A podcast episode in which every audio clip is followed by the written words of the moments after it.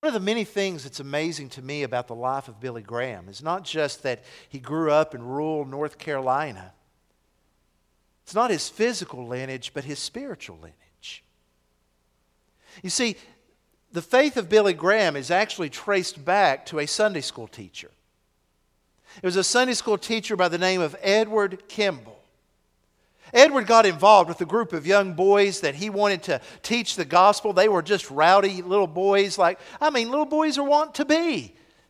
But as he taught week after week and reached out to them, one of those boys responded to the gospel.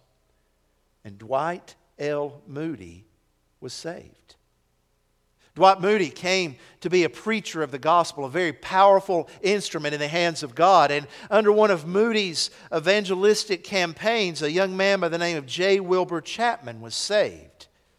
Chapman went on to preach, and under his preaching, a, a baseball player, a rough as a cob baseball player, win at any cost man by the name of Billy Sunday came to the faith. And Billy Sunday was called to be a preacher. And one of the events Billy Sunday was preaching at, a young man by the name of Mordecai Ham came to faith in Jesus Christ. And he too was called to preach the gospel. And under one of his events, in the preaching of the word, Billy Graham came to faith. Now, the thing that's amazing to me as you look at that lineage traced back to a Sunday school teacher is that none of those men were thinking, I'm going to reach the next great evangelist. You know what they were doing? They were simply being faithful. They were saying, Lord, you have called me to this task. I'll be faithful and I will leave the results to you. Now, in like manner, our call is to be faithful. Could it be possible that up here on the choir, in the choir this morning, you saw one of the future Billy Grahams? Possibly.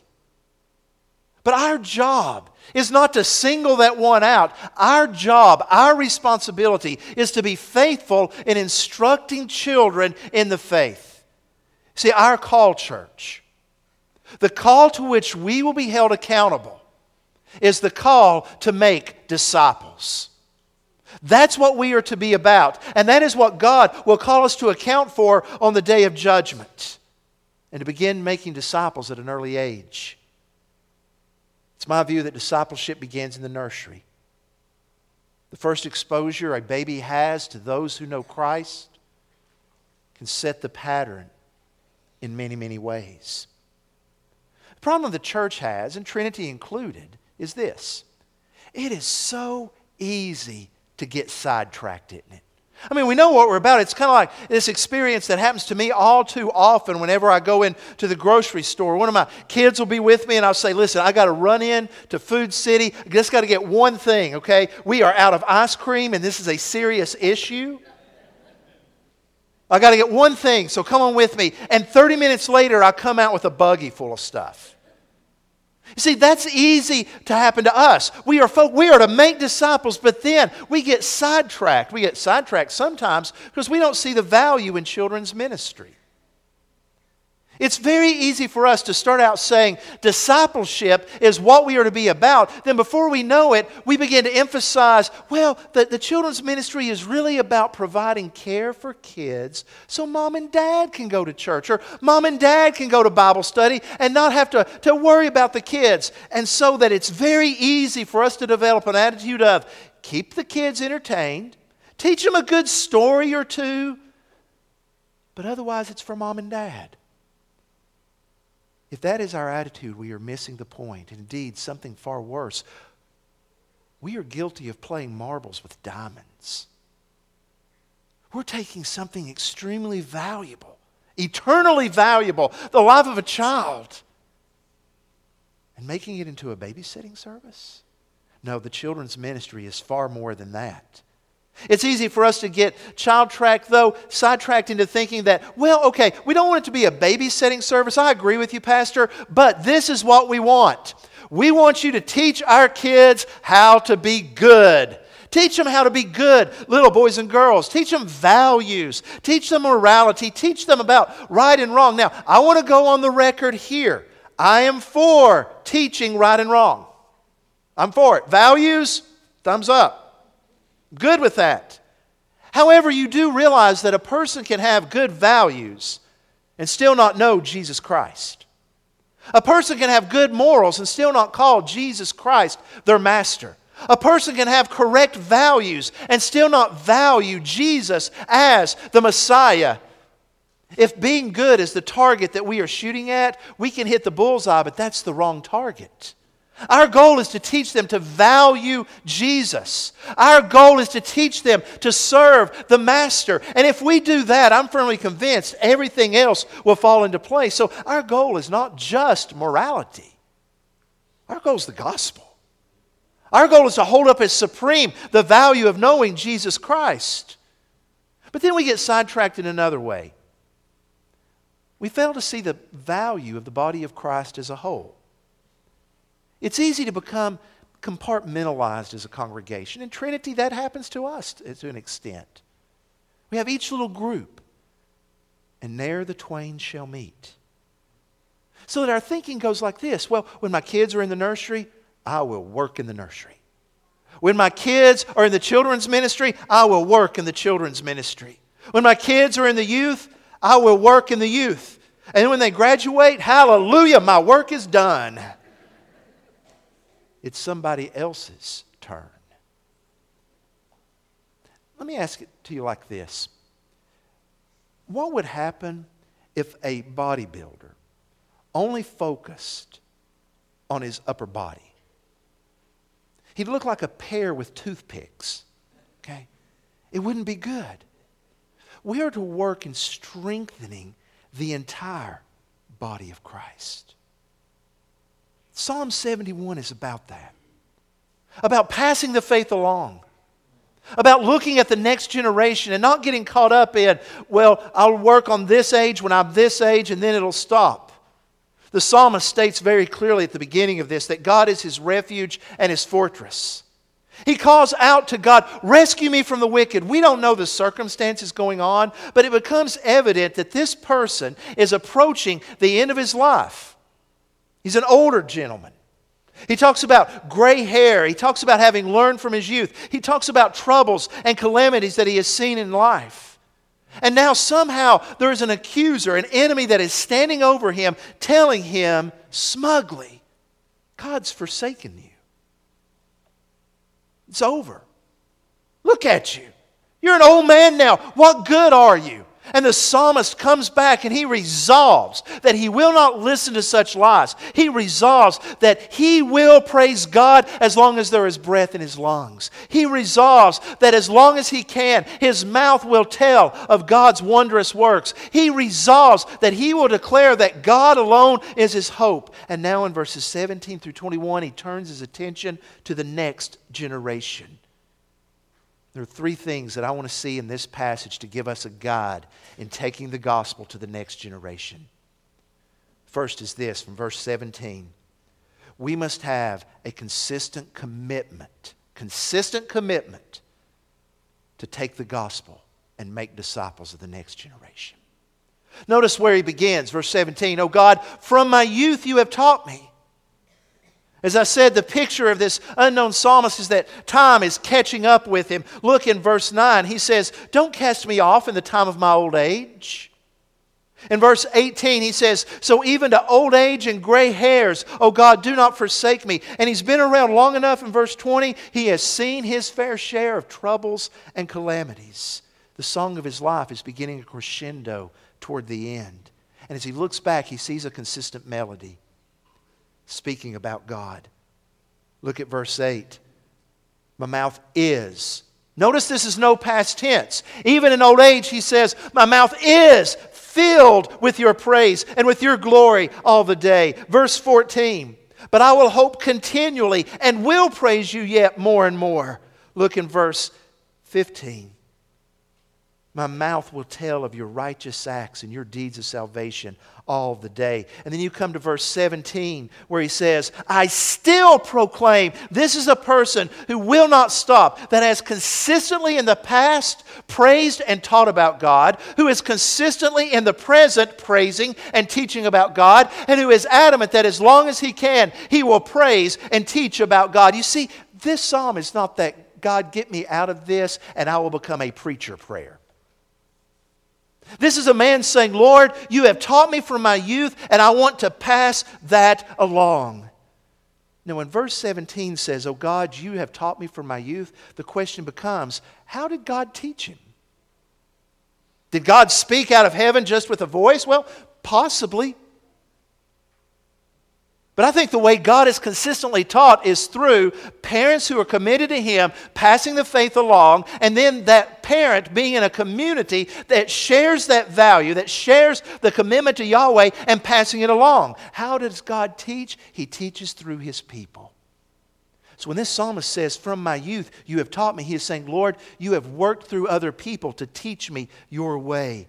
And notice the consistency of that. What he learned as a youth has set the course for his life.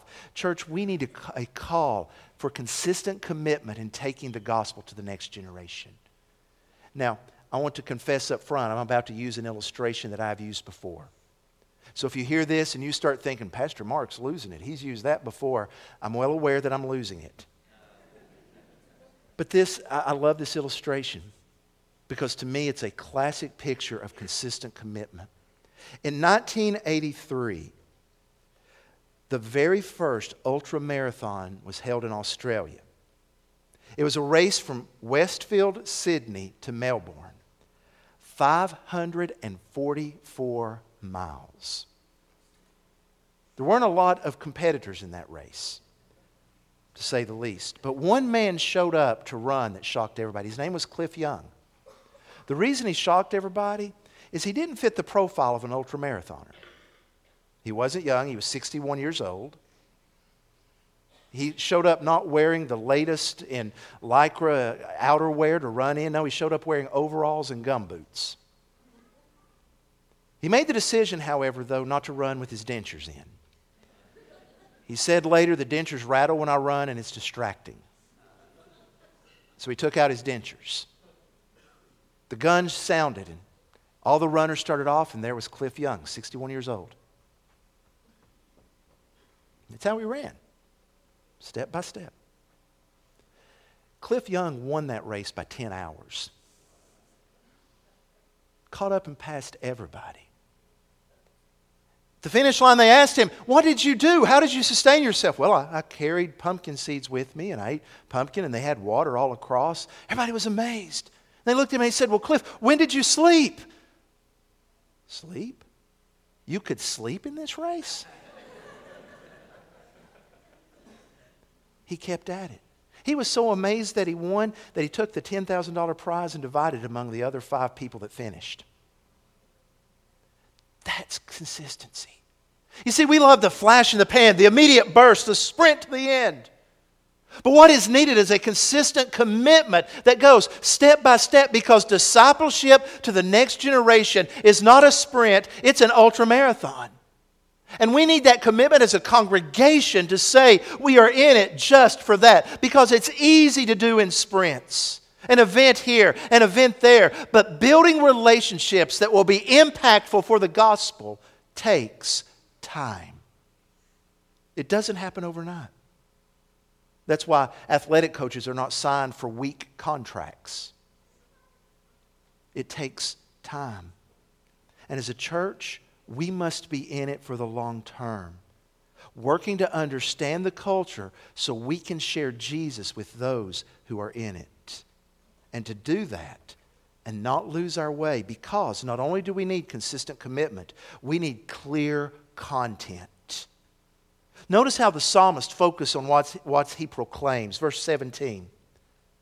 I will proclaim what? Your wondrous deeds. Verse 18. Don't forsake me. And I wonder if he says, Don't forsake me, if he's thinking about death. If he says, God, don't let me die till I proclaim your might. So we see already, he proclaims God's wondrous deeds. He proclaims God's might. Those are synonymous ideas. Verse 19, there's an implicit idea that he proclaims God's righteousness. But explicitly, he says, You have done great things. Those are words that are used to describe God's act of deliverance in the Exodus. So it's as if the psalmist is looking back and he says, Lord, even though it happened generations ago, I proclaim your name because you brought us out through out of Egypt through the Red Sea, you provided for us in the desert, you brought us to the promised land, and God, you made us your people. And Lord, that was a wondrous act because we couldn't deliver ourselves. In fact, verse 19, when he says, Your righteousness, O God, reaches the heavens, I want you to think of righteousness not just as a state of being, but as a state of doing justice.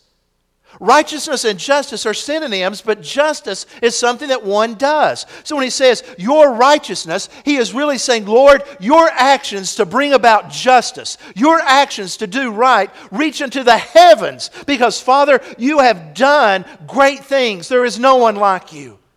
Now, the psalmist views the act of deliverance as the righteous act of God.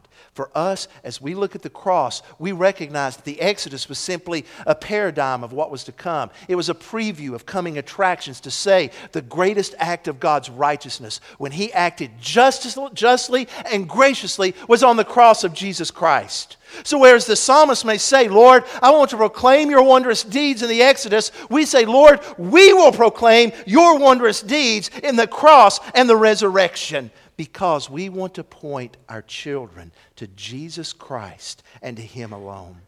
But understand, remember, our goal is discipleship. Evangelism is the first part of discipleship, it's not the end. We cannot have the mentality that says, well, we've got them to Jesus, we're done now. We must have a commitment that says we will teach and instruct. In fact, in verse 17, where it says, Lord, you have taught me, that word taught carries with it the idea of not just instruction, but taming, learning the boundaries like a river that is within its banks. Discipleship is a process of learning to think, understand, and act as Jesus would. So, evangelism is a part of the beginning of discipleship where we teach children, youth, adults what it means to live as Jesus in this world. Now, there are challenges in doing that. And if we are to do it effectively, we must recognize those challenges and work to overcome them. Dr. Jean Twenge has just published a book entitled I, Gen the iPod, but it's the I with the G E N. It's about the generation born from 1995 to 2012. In her view, it's the generation that follows the millennials. Those born from 1995 to 2012 make up 74 million Americans, 24% of the population. She chose 1995 as kind of the line of demarcation for two reasons. One, it's when the internet came on the scene. Those born 1995 and, and after cannot remember a time when the internet did not exist. The second line of demarcation occurred two years after that, 1997, when the first iPhone came on the market. She said, This generation is the first generation to go into adolescence with a smartphone in their hand. Now, what she says, she says, these are things that are here. They're not good, they're not bad, they are. And we must be careful, she said, in, in reaching out to that generation, not to automatically come in thinking, well, all this is bad. I mean, it's very easy to fall into that thinking, and I have to watch myself because sometimes I speak and I sound like my father. What you doing with that phone? When I was a kid, we had a dime in our pocket and had to find a phone booth. And we locked it that way. It was easier. The phones aren't going away. Internet's not going away. Now, she in her book lists 10 characteristics of the iGen generation. I want to give just four of them because I think these are pertinent to us as we think about discipleship and communicating and reaching children. First is this she said the iGen is marked by what she calls in person no more. Most social interaction is now done over the phone, smartphone, via social media. There is less and less person to person conversation. She said it plays out something like this. And, and let me just, as I was reading what she said, I put it in my own thinking. When I was a teenager, 13, 14 on up, the worst thing in the world for me was to be at home on a Friday night and a Saturday night. Lord, don't, please, please. You know, I would call somebody up and say, hey, do you want to go riding around? When are you going to pick me up? You know, don't want to be at home. Couldn't wait when I turned 16 to get my driver's license. I remember sitting in school, watching the clock. All right, 3:15, mom's picking me up, going, going DMV. That's not the case now. Children are, and teenagers are content to be home more and more. They don't have to go out to connect with people. They do it online. There's no more of a drive, if you'll pardon the bad use of language, to get their driver's license. The interaction they need is around them, and mom and dad are still there to take them wherever they need to go. In person, no more. A second thing she says that marks children and teenagers today is a great rise in insecurity. You can see why. She marks two things. One, the family is no longer secure. And then what happened last week is another reminder where kids are plagued with insecurity school shootings. She marks that this is a first generation that is seeing a continual increase in depression and anxiety medications. There is a steady stream of fear and anxiety about the world around them. She also says this is a group that's irreligious. There's a decline in being involved in religious activities. She's not a believer, she's just a researcher. Not that a believer can't be a researcher. But she's saying they're just they're not religious. They're spiritual, they're spiritual minded, and then finally, she says the fourth thing is they are in, indefinite. They don't want to define things rigidly. There are new attitudes toward relationships, new attitudes toward what constitutes male and female. All these things are coming together. Now, here's the thing we can bemoan that. Or we can say, that's the world we're in. Now we're going to take the gospel into that world. Now we're going to learn how to connect. And here's why I don't lose heart in face of those things. If we say they're in person no more, deep down we are made relational beings and there is a hunger for relationships. What that means is when that moment of crisis comes, a smartphone cannot give you a hug. A smartphone cannot be there to touch you personally to say, We are with you. That's where the church can come in and reaching out and meeting kids where they are, that when that moment of crisis comes, and it will, we are there in person, flesh and blood, incarnating the gospel. Some will say, well, what about the securities? That's where we say the security we have is not found in this world, it's found in the gospel of Jesus Christ. It's also where we as a church take steps to let children know this is a safe place. Twelve years ago, we had members that had foresight enough to begin instigating a security team here. And I thank God for them. Years ago, we started doing background checks. Anybody that works in the children's ministry goes through a background check. We will do what we can to communicate this is a safe place. Because we want to model who God is, to say He is our security. And more than anything today, we need to be standing for the truth because even though there is an increase in spirituality and a decrease in religiosity, we are still religious beings by nature. You can't eradicate that. We are made to be religious because religion, in a sociological definition, is this it's how one relates to God. We are made to be religious. Let me give you an example from John Ortberg in his book, God is Closer Than You Think. It tells about a family he met who had a three year old girl.